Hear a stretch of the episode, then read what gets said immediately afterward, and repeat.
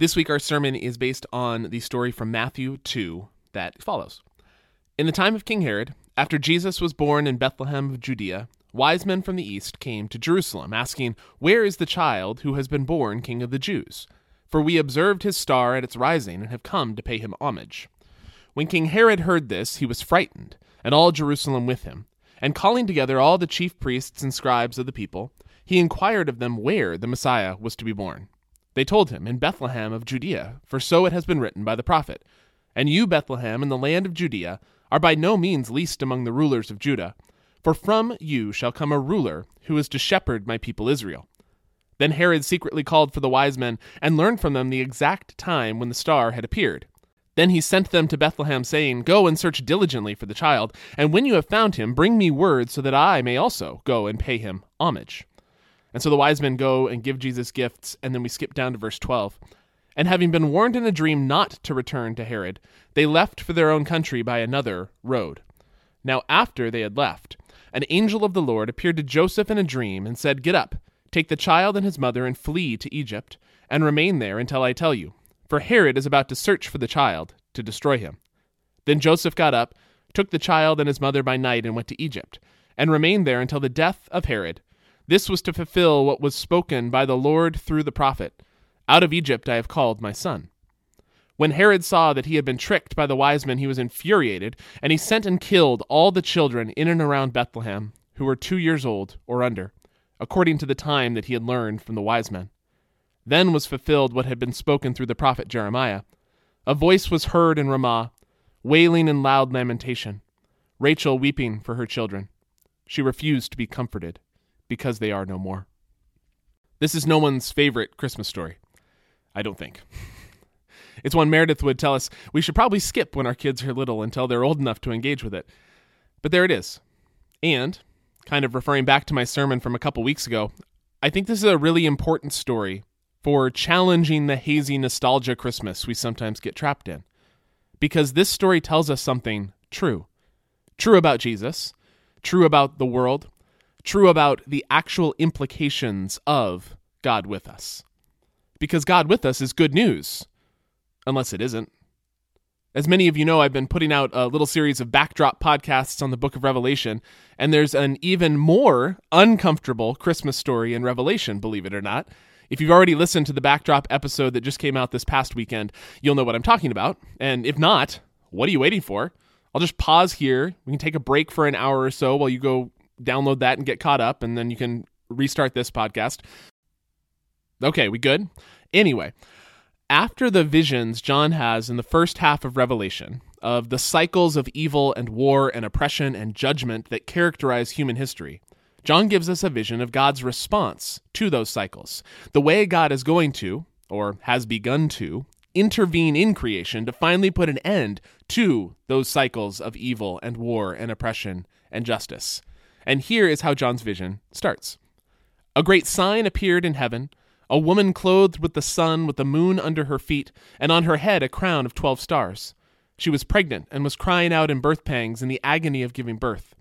Then another sign appeared in heaven a great red dragon with seven heads and ten horns and seven diadems on its heads. His tail swept down a third of the stars of heaven and threw them to the earth. Then the dragon stood before the woman who was about to bear a child, so that he might devour her child as soon as it was born. And she gave birth to a son, a male child who is to rule all the nations with a rod of iron. But her child was snatched away and taken to God and to his throne. And the woman fled into the wilderness, where she has a place prepared by God, so that there she can be nourished for 1,260 days. John, as always, is speaking in symbols, giving his readers an, an imaginative portrait that they can picture in their minds of the fundamental struggle going on behind the scenes, portraying the people of God as a woman, giving birth to a son who will rule over the nations. Jesus, in other words, and portraying evil, Satan, as a huge red dragon who wants nothing more than to devour this newborn king. But just as Joseph takes Jesus and flees to Egypt, to escape the fury of Herod, so this child in John's vision is snatched away from the dragon and up to God's very throne. The parallels are such that some who have read Revelation argue that the dragon actually represents Herod in a kind of one to one sort of way. But the symbols in Revelation are rarely one to one. So, of course, the dragon is Herod, but it's also Pharaoh, who, when God came close to the suffering people of Israel, reacted the same way Herod had. This is Exodus 1:28. Then Pharaoh commanded all his people, Every boy that is born to the Hebrews you shall throw into the Nile, but you shall let every girl live. The dragon is Satan. It is Herod. It is Pharaoh. It's also Nebuchadnezzar. The passage in Matthew about Herod quotes Jeremiah 31 at the end. A voice was heard in Ramah, wailing in loud lamentation, Rachel weeping for her children. She refused to be comforted because they are no more. In Jeremiah, Rachel is weeping for the children who have been killed and exiled by the empire of Babylon. In Matthew, she is weeping for the children who have been killed by Herod, the agent of the empire of Rome. Later in Jeremiah, Nebuchadnezzar is described this way King Nebuchadnezzar of Babylon has devoured me, he has crushed me, he has made me an empty vessel, he has swallowed me like a dragon. He has filled his belly with my delicacies, he has spewed me out. Which brings us full circle. The dragon is Satan, it's Herod, it's Pharaoh, it's Nebuchadnezzar, it's all of them. Because this is the response of evil and empire anytime God comes near. God is with us. Good news for the oppressed, the slaves, the suffering. Not so much for the empire, power, wealth. At the end of this same collection of visions that are started by this Revelation Christmas story in chapter 12, we hear this from chapter 14. Then I saw another angel flying in mid heaven with an eternal gospel to proclaim to those who live on the earth, to every nation and tribe and language and people. He said in a loud voice, Fear God and give him glory, for the hour of his judgment has come, and worship him who made heaven and earth, the sea and the springs of water. Then another angel, a second, followed, saying, Fallen, fallen is Babylon the Great. She has made all nations drink of the wine of the wrath of her fornication. So the angel is announcing an eternal gospel, the good news for all nations. And the good news is that the Creator God is about to come in judgment. That's not usually the gospel we proclaim. but Herod knows. God coming near is not something he is interested in experiencing. Nebuchadnezzar and Pharaoh, they know too. The message of the Christmas story of Herod is not that there are some bad men who do bad things. When we look at the broader story from Exodus to Revelation, we see something far more true. God with us is not good news for the empire, the powerful of the world, because their power is not the self sacrificial, loving, justice filled power of Jesus. Their power is the oppressive, violent, greedy power of the gobbling dragon. This is why John tells us over and over in the book of Revelation that the empire is animated by Satan, that it is in cahoots with evil and death itself, not the Prince of Peace and the giver of life. When empire experiences God with us, it's like a burning fire, causing all of its illusions and self delusions to go up in smoke. And so the empire resists God with us, tries to stamp it out, to gobble it up, but it can't. Because, and this is maybe the heart of the story of Herod, and is certainly the heart of the story of Revelation because the power of the empire is an illusion. It is a pale imitation of the true power, which is found in God with us. John's message to the readers of Revelation is good news that together you can resist, together you can have hope because you know what's true, that the true king is with you the true power is behind you, and that while evil might thrash around on the earth for the time being, it has already been defeated. And so, what do we do with that today? How does the story of the reaction of Herod, Pharaoh, Caesar, Satan to the birth of Jesus touch the here and now? First, it calls us to reflect and recognize the ways that we have thrown our lot in with empire, where we have gone along with the often subtle ways that systems of power and fame and violence convince us to trust in them instead of trusting in the self sacrificial love and peace and justice of God with us. We remember that the true face of empire is not benign, but is a dragon greedily gobbling up everything before it. And we repent, to use the Bible's term, for turning back to God with us, trusting that life is to be found there. And then, second, The testimony of Revelation, which broadens out our view from just bad man Herod, tells us that God with us is a threat to all evil. Not just the structures and systems of empire, although they are certainly one expression of it, but also all expressions of suffering, disease, death, because those too are the tools of evil.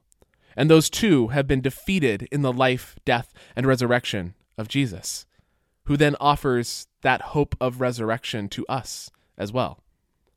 And so, while the power of suffering and death is real, it is like the power of empire, both limited and temporary. Empire, the oppressive forces of the world, suffering of all kinds, and even death itself. They get their power over us by making us believe a lie that they are what is most true, most real, most powerful, most to be feared. But the Bible tells us that their days are numbered. And the Christmas story tells us that despite their best efforts, they've already been defeated. That no matter what the dragon throws at us, no matter what his minions of oppression, violence, suffering, disease, and death bring our way, their time is short. It's ticking away. And God is with us. And the truth of God with us now and eternally is far more real. As a group, we responded to that far more real reality in two ways, um, one of which we aren't really going to be able to do over the podcast. But the first was by using the words that the people of God have been using for thousands of years in response to both their own suffering and the suffering of the world around them. We're going to pray together a psalm of lament. It's Psalm 13. And this is a way to both acknowledge the reality of the suffering we see and experience, to say that the enemy mentioned in the psalm feels real and powerful and never ending to us, but then at the same time to look forward in hope to the time when we will know the full reality of God with us, whether that comes in this life or the next. So we are going to read these words twice. I will read them once and then pause. And as I read and then pause, I want to invite you to bring to mind the enemies you might cry out to God about either those you are personally suffering now, or ones causing suffering to those you care about or to the world, oppression, injustice, pain, despair, evil, disease, death. There are lots of them. Whatever they are or might be in your life and world, I would invite you to bring them to mind as I read this first time.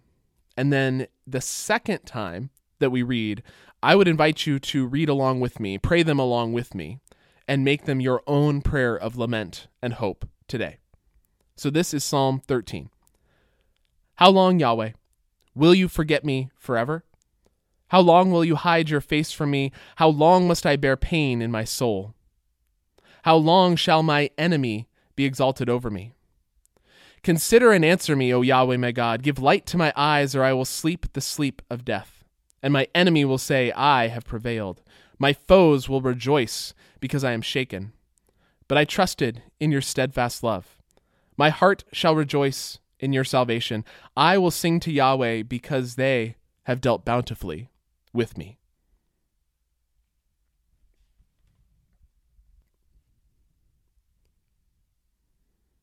So, with those enemies in mind, pray this along with me. Psalm 13 How long, Yahweh, will you forget me forever? How long will you hide your face from me?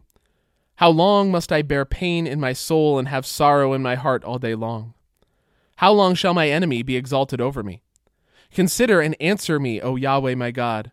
Give light to my eyes, or I will sleep the sleep of death, and my enemy will say, I have prevailed. My foes will rejoice, because I am shaken. But I trusted in your steadfast love. My heart shall rejoice in your salvation. I will sing to Yahweh, because they have dealt bountifully with me. Our second form of response as a group was to hear stories from a couple of the members of our group of times when they experienced God with us in the midst of suffering through the people of God. There is something important in the Bible about Jesus being especially with those who suffer and that we, when we draw near to those who suffer, are also likely to experience God with us. So that that God with us goes both ways. The person who is suffering experiences God's presence through others, And we see and experience God with us in some special way when we draw near to those who are suffering. One of the things that can keep us from drawing near to those who are suffering is the discomfort, the despair of it all. But to refer back to the sermon for just a second, we remember that that despair, that suffering, that the real thing is that it has already been defeated and that we can look forward to the resurrection, which gives us the ability to draw near suffering without despair. So, while we can't hear the stories that we heard as a group together, I did want to mention that response as well as something that was a key part of our time together as a group before we go. So, to draw us to a close today, may the God who draws near to those who are suffering draw near to you, and may you experience God with us this Christmas season.